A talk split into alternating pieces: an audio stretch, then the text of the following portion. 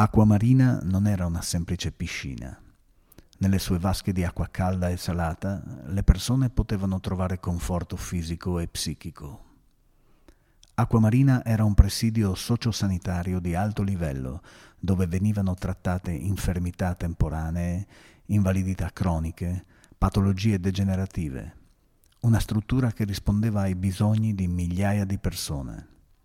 Era anche un punto di socializzazione L'attività fisica a qualunque livello favorisce lo scambio amichevole, la conoscenza reciproca, l'empatia.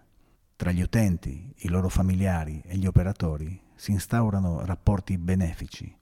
Il fattore umano può essere anch'esso terapeutico.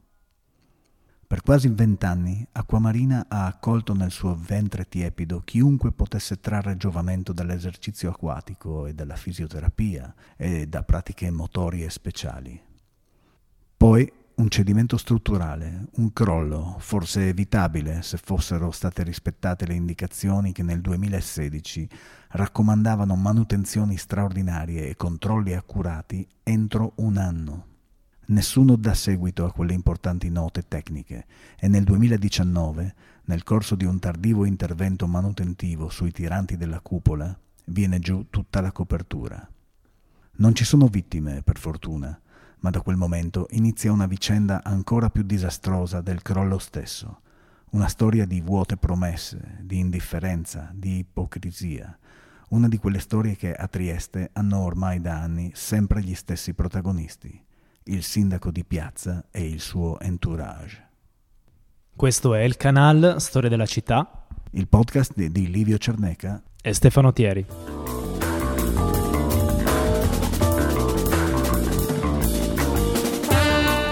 Abbiamo tre ospiti interessanti oggi, come direbbe il nostro sindaco, interessanti oggi. Sono Federica Verin, Marina Mengaziol e Fortuna Poggi. Perché queste persone sono qui con noi oggi? Queste tre donne sono qui per discutere e raccontarci un po' di cosa succede con l'impianto di acqua marina.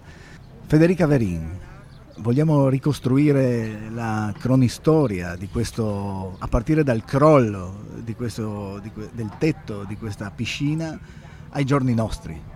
Buongiorno a tutti, cercherò di essere breve perché essendo trascorsi già quattro anni essere sintetici comincia a essere un'attività complessa. Il 29 luglio, un lunedì del 2019, crollava il tetto di acqua marina intorno al mese di aprile veniamo contattati da una ditta triestina che a sua volta era stata contattata dal sindaco per cercare una soluzione per la piscina acquamarina. E quindi viene mh, costituito un gruppo di lavoro dove mh, c'erano diverse associazioni e persone singole che avevano un certo tipo di conoscenza, un certo tipo di know-how utile a costruire una nuova acquamarina che rispondesse a quello che era il progetto sociale già esistente diamo il nostro contributo, vengono consegnati i documenti, purtroppo però a maggio sempre del 2020 il Comune attiva un'indagine esplorativa di mercato che è un'attività propedeutica a una finanza di progetto, cioè in sostanza loro non accettano questo progetto che era stato presentato e di conseguenza sondano un po' il mercato e il terreno degli eventuali operatori economici per verificare se ci sono soggetti interessati a proporre una proposta e un progetto per acqua marina. Cosa succede? Noi vediamo questa indagine esplorativa di mercato e vediamo subito che non stiamo parlando di un'acqua marina, ma stiamo parlando di una bellissima spa che è un'altra cosa sicuramente utile alla città di Trieste, ma che non rispondeva ai bisogni dell'ex utenza di acqua marina e della nuova utenza che nel frattempo si è formata. Abbiamo dato per scontato che chi ci ascolta sappia che, che peculiarità aveva la piscina acquamarina, perché insomma uno potrebbe dire che a Trieste ci sono due, tre, quattro piscine, non c'è, non c'è bisogno di una, di una quinta piscina, di una sesta piscina.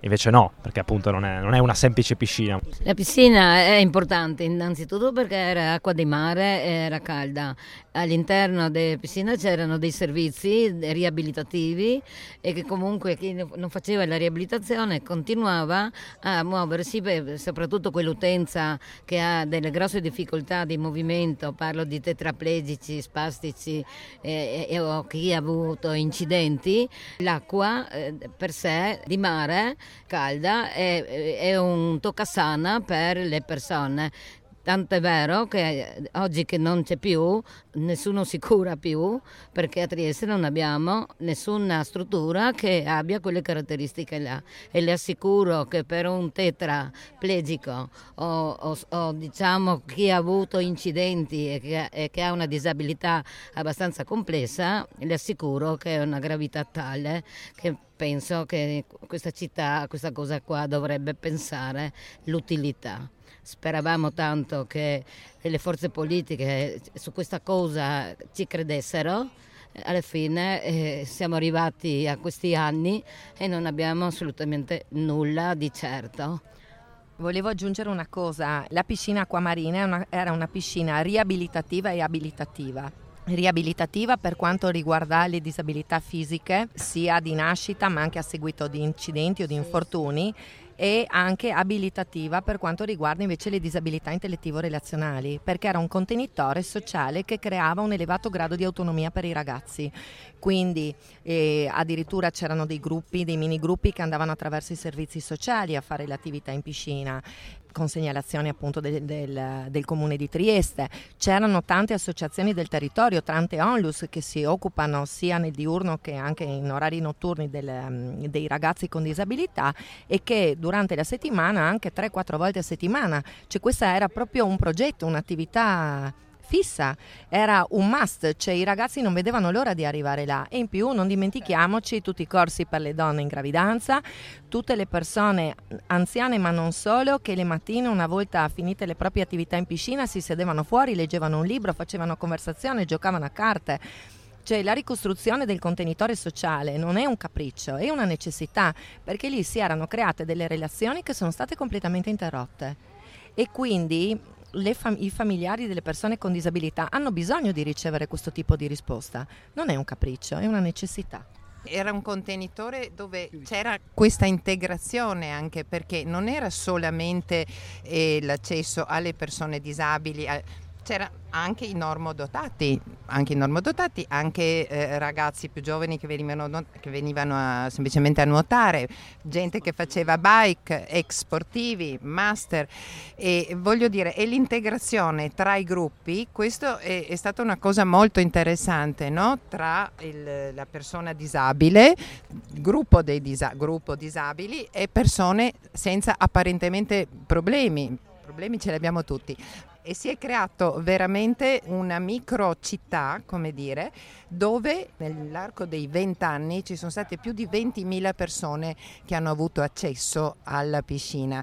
Voglio ricordare un esempio, il ragazzo che ha avuto l'incidente ponte, sul ponte di Genova che è caduto è venuto per un anno giornalmente per la sua rieducazione, un fisioterapista tra l'altro se non ricordo male. Eh, quindi l'esperienza di mia figlia per la quale ho inteso eh, cominciare nel 93 una raccolta firme per, proprio perché non esisteva una situazione del genere a Trieste riabilitativa, dopo aver girato un po' in Slovenia, in Croazia, ma in Francia dove ho trovato risposte, ho imparato che la talassoterapia, quella che veniva fatta e che veniva offerta da questa struttura dove a Trieste assolutamente era l'unica, ha dato risposte a mia figlia in termini di autonomia, ora ha 36 anni, e le ha permesso di mantenere le sue capacità residue, di non peggiorare, di avere una risposta alle continue fratture, avendo una malattia genetica di un, di un certo tipo, ed è stata l'ha proiettata in, nel mondo dell'autonomia. No? Quando non era possibile, andavamo, ripeto, in Francia, andavamo in Slovenia. Cioè, quindi sì, è un servizio fondamentale per la città. Insomma, per è un servizio fondamentale. È... Che... Mm. Che, era per, che era, per, tutti, ecco, perché sì. a un certo punto hanno scritto sì perché sono 500 persone che ne usufruiscono, non è vero, assolutamente falsato. Ecco. Più o meno in quante persone avete quantificato il bacino d'utenza che serviva? Intorno alle 3.000, oltre 3.000 persone. Sì, nell'arco dei 20 anni abbiamo Al, calcolato circa 20.000 20, 20 persone che hanno usufruito della struttura.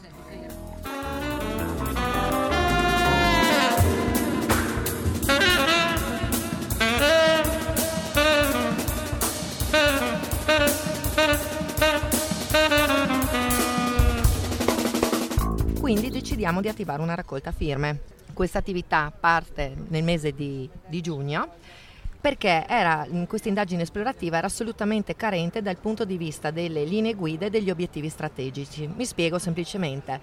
Se il comune deve costruire una nuova acqua marina, dovrà per esempio dire che le tariffe devono essere popolari, che i prezzi dei biglietti devono essere calmierati, che mh, bisogna attivare l'azienda sanitaria affinché i soggetti proponenti possano contrarre con il servizio sanitario regionale e che ci dovevano essere appunto delle opere chiamate così fredde, cioè opere non remunerative dal punto di vista economico, ma sicuramente importanti dal punto di vista sociale per la collettività. Se non ci sono le linee guida va a finire che a, pro- a promuoversi per la costruzione di questa piscina possono essere n soggetti tutti con capacità manageriali completamente diverse.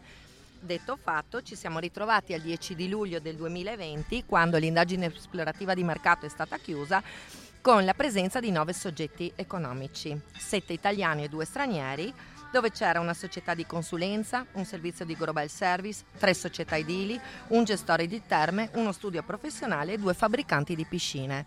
Ecco, voi potrete ben capire che eh, la moltitudine, ma soprattutto non la moltitudine che è buona e corretta per quanto riguarda il pubblico, no? Cioè quando fai dei contratti d'appalto pubblici è giusto che sia così, ma il problema era la varietà delle tipologie di soggetti che non andava bene.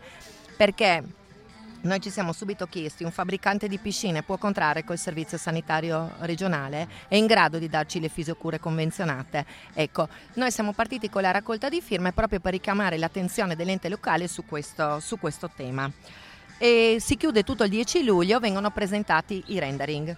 Non viene presentato niente di più, ma perché? perché il presentare quel di più ha un costo notevole, cioè c'è un investimento che si aggira a poco meno di 100.000 euro per fare una progettualità con un piano economico finanziario corretto e con le giuste asseverazioni.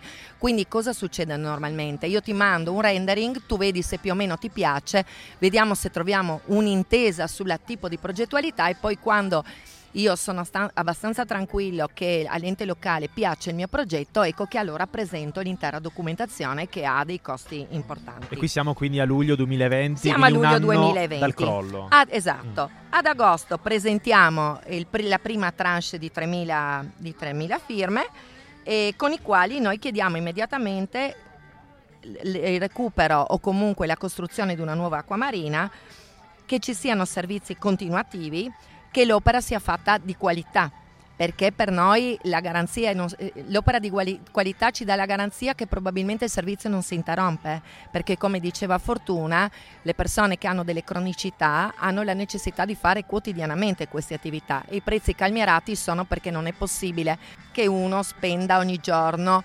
troppi soldi, cioè già così avevamo i prezzi, il libero era più o meno a 7 euro e quello agevolato a 5 euro quindi potete ben capire che già su un mese, su 30 giorni sono comunque delle cifre importanti. Cosa facciamo ancora ad agosto?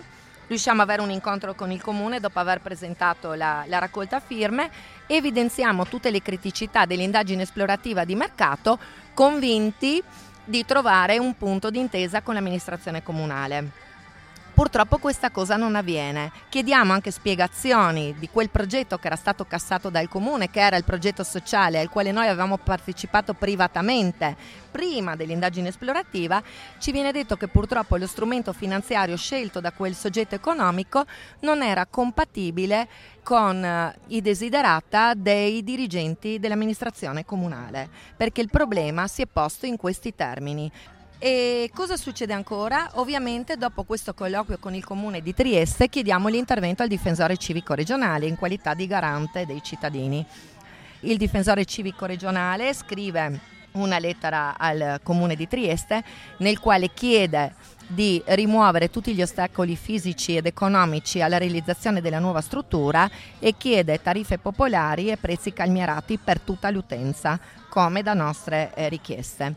Con il crollo di acqua marina hanno fatto subito delle indagini tecniche in base alle quali il comune ha detto che quella struttura non era più riutilizzabile. Quindi noi come coordinamento abbiamo scelto di non andare contro l'iniziativa del comune, abbiamo detto mettici dove vuoi purché stiamo a Trieste perché se ti ostacoliamo perdiamo ancora più tempo. Ecco, nonostante noi, come dire, abbiamo agevolato il comune nelle scelte che poi sono anche cambiate nel corso del tempo, stiamo qui a parlarne a distanza di quattro anni.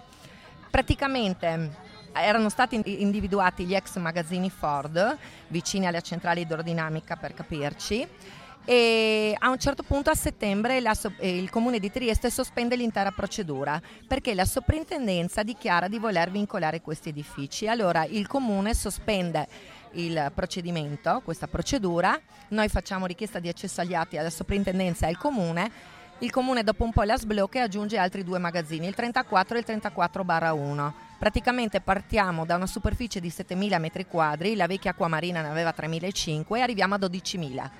Una cosa enorme che ovviamente ha anche dei costi di rientro sul business plan notevoli perché più grande la struttura più devi avere un certo tipo di eh, domanda di quel tipo di servizio. Nel contempo cosa facciamo? Chiediamo un incontro con il dottor Silla, scriviamo una mail al dirigente dei servizi sociali chiedendogli conto delle famose linee guida, perché noi ci siamo attivati su più fronti simultaneamente per capire dove stava la difficoltà. E lui ci dice che non ha nessuna linea guida, ma che semplicemente l'area sociale si occupava della gara d'appalto per l'assegnazione della gestione del, delle attività di acqua marina.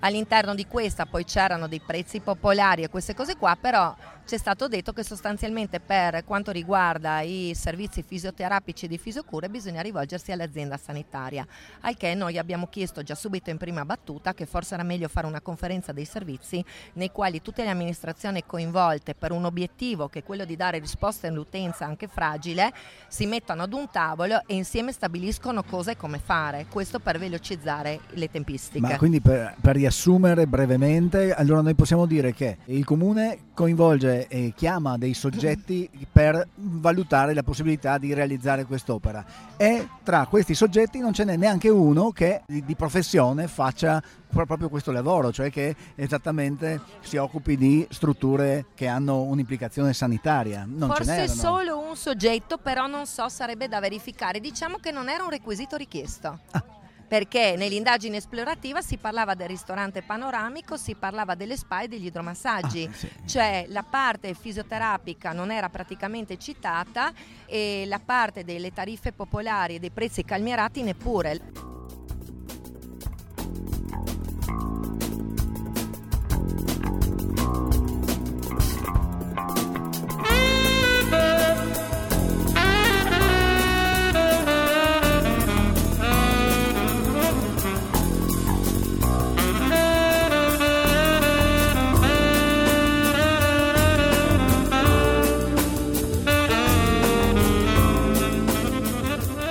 Dopodiché cosa succede? A settembre sempre del 2020 c'è una commissione trasparenza in comune proprio per tante di queste cose, perché noi siamo riusciti con le nostre attività di banchetti, parliamo anche del periodo Covid, a tenere alta l'attenzione sul tema, perché è una faccenda che c'è in ogni nucleo familiare allargato, c'è una persona che può avere delle fragilità, può avere un infortunio sportivo sul lavoro, quindi c'è la necessità di questa struttura. Cosa succede? Viene, viene prorogato questo termine di scadenza, a questo punto si stringe l'imbuto dei proponenti perché si chiedono i documenti quelli di cui parlavamo prima, quindi non più rendering, ma presentatemi un progetto con piano economico finanziario e le relative asseverazioni. Un passetto in più lo fanno tre soggetti proponenti, posso anche fare i nomi perché non c'è nessun segreto, Terme FVG, Supera e la ditta Monticolo e Fotti, ovviamente non fanno ancora la parte delle asseverazioni, però uno individua un magazzino, che non era quello, ma quello, non erano i magazzini Ford, ma è il magazzino credo il 33, quello che si trova vicino al centro congressi. Terme e FVG vanno bene i magazzini Ford con questa opera faraonica e la Monticole Fotti dice a me vanno bene anche i magazzini Ford, però io presento il leasing finanziario, perché altrimenti per me non è sostenibile. Ovviamente, come detto, il progetto viene nuovamente cassato dal comune, questo tipo di progetto. A questo punto noi ad ottobre tutte le associazioni ci mettiamo d'accordo e facciamo un protocollo d'intesa.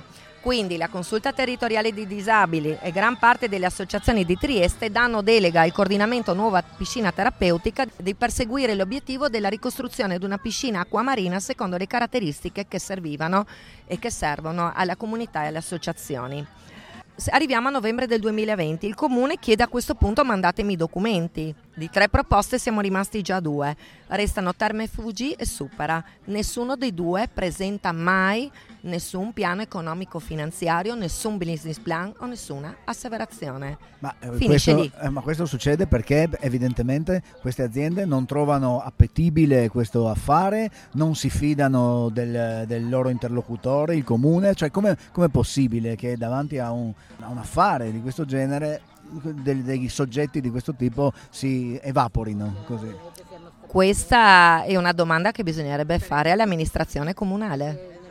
Nel percorso di questi anni abbiamo abbastanza subito promesse varie e dopo alla fine non si è concretizzato nulla. Questa è la nostra proprio eh, disperazione, diciamo, perché di questa struttura veramente i ragazzi hanno bisogno e la città ha bisogno di questo. Di queste carenze, di queste mancanze, di queste colpevoli omissioni, restano le vittime che sono le persone, le persone che avrebbero bisogno di questa struttura. Abbiamo qualche storia, qualche storia, qualche episodio. Io ho menzionato prima la storia di questo ragazzo eh, che aveva sfruttato l'acqua marina per la sua riabilitazione, se non ce l'avesse avuta evidentemente si sarebbe dovuto trasferire da qualche altra parte, lontano da Trieste. Io penso che Fortuna col suo gruppo abbia patito eh, tantissimo in prima persona per suo figlio e con tutto il gruppo Acqua, Acqua Marina. Qualche spazio, ripeto, l'hanno trovato a grado tutti hanno avuto diciamo, dei, degli aggravamenti. Io dico nel mio piccolo, come sfruttavo anch'io per problemi di artrosi, eccetera, è chiaro che periodo Covid chiuso tutto, peggiori e vai a gravare, diciamo, come persone che, che, hanno bisogno, vai a gravare comunque sul servizio sanitario dopo alla fine, no? Mentre invece essendo eh, come dire, anche un luogo per la prevenzione, no? una struttura per la prevenzione, questa della talassoterapia acqua calda, allevia anche questa, questa cosa qua, quindi è un beneficio per tutta la popolazione, non dobbiamo parlare di numeri, di piccoli gruppi, è un servizio generalizzato su una, su una città di persone anziane come Trieste, quindi tantissimi anziani hanno rinunciato perché a un certo punto eh, perdi qualsiasi speranza, un poco vai, ti prendi, ti organizzi, però... Ma per fortuna vediamo che voi non avete per niente perso le speranze, anzi siete piuttosto agguerrite, infatti vogliamo concludere un sì, attimo la eh, vicenda. In realtà da novembre del 2020 abbiamo poco da dire, nel senso che abbiamo fatto a settembre del 2021 una conferenza stampa mirata con la raccolta firme e abbiamo chiesto ad ogni candidato sindaco di sottoscrivere la promessa della realizzazione di un progetto sociale per acqua marina con determinate caratteristiche. Tutti i candidati sindaco lo hanno firmato. A quel punto, a ottobre del 2021, presentiamo l'ultima tranche di firme, siamo intorno alle 9.000, fatte nel corso del tempo con Covid in mezzo a dicembre, come vi dicevo, viene dissequestrata la struttura. A maggio del 2022 viene fatta la delibera di giunta per l'abbattimento della struttura, sembra che entro dicembre si inizino i lavori, dicembre 2022, siamo al 2023 e non sono ancora iniziati i lavori di abbattimento della struttura. Neppure la richiesta al demanio di prolungamento perché di questo non se n'è mai parlato. Quindi evidentemente eh, noi possiamo immaginare che non c'è la volontà. Ma io vorrei chiedervi anche una cosa. Il, quando voi vi siete trovate sicuramente decine di volte a tu per tu con eh, il sindaco, con gli uffici comunali, con tutti i rappresentanti, quando vi guardavano in faccia, vi dicevano, eh, vi, vi promettevano delle cose, vi dicevano o, o, erano realisti e vi dicevano no, guardate, noi riusci- non riusciamo a farla questa cosa, cioè qual, qual era l'atteggiamento?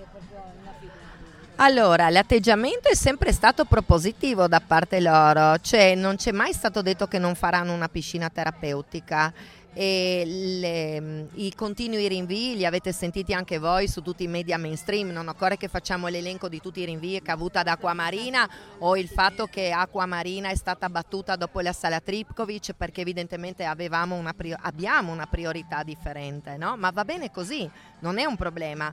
Il problema è che noi il 29 luglio del 2022 siamo stati convocati dall'amministrazione comunale, questo va rilevato perché bisogna dirle le cose tutte, dove ci è stato chiesto di indicare quali sono secondo noi gli elementi imprescindibili per la struttura. Con tempo in, in dieci giorni dovevamo presentare tutto, 29 luglio. Il 12 agosto, dopo che abbiamo lavorato alla notte con tutte le associazioni, abbiamo presentato un documento di circa 20 pagine con tutte le linee guida e tutti gli obiettivi per il nuovo impianto. La cosa che sono sincera ci ha lasciato un po' basiti è stata che noi abbiamo trattato questo intervento con le linee guida e le note tecniche eh, per consentire la piena inclusione ambientale secondo i sette principi sviluppati dal Center for Universal Design, quindi non una cosa a caso. Abbiamo consultato specialisti nell'ambito perché pur essendo preparati non sapevamo neanche noi tutto a questa eh, conferenza stampa hanno partecipato la ditta Monticolo, quella che era stata cassata più volte, è tornata in auge, eh, è apparsa la ditta Ricesi, che poi è scomparsa e che aveva detto che avrebbe presentato un project, non è stato fatto. Eh, ma siamo rimasti un po' male perché eh, praticamente sono state fatte delle dichiarazioni da parte dell'amministrazione comunale nei quali ci è stato sostanzialmente detto che ci sono altri soggetti accreditati ai quali poter chiedere le cose e questo ci ha lasciato un po' di stucco perché abbiamo lavorato tanto per cercare di far bene per tutta l'utenza e per la comunità. Possiamo concludere dicendo che adesso a marzo del 2023 è stato presentato questo progetto per la demolizione della struttura per un valore di circa 800 mila euro.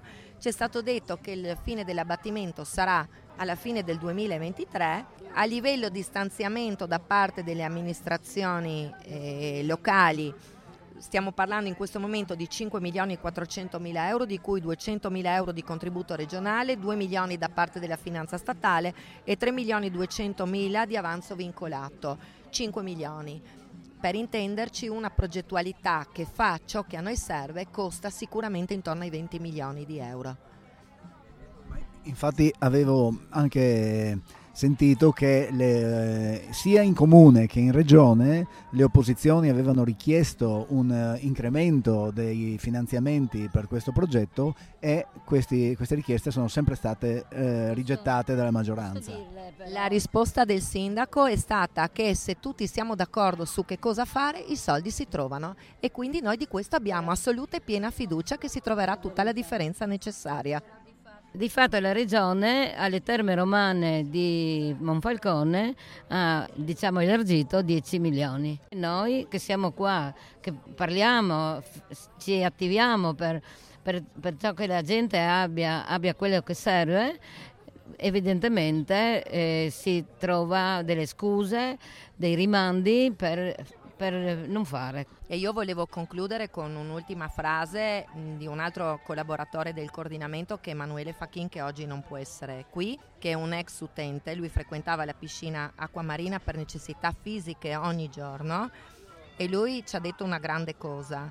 È crollato il tetto di acquamarina e non ci sono stati morti, ma si può morire anche nell'assenza di cure. Direi che con questa conclusione piuttosto fredda eh, ma molto reale concludiamo anche e salutiamo le nostre ospiti che, ai quali auguriamo assolutamente di riuscire nel loro intento. Io non vorrei trovarmi nei panni del sindaco o, di, o degli altri funzionari davanti a loro. Questo era il canale, il canale, il podcast di Livio Cerneca e Stefano Thieri.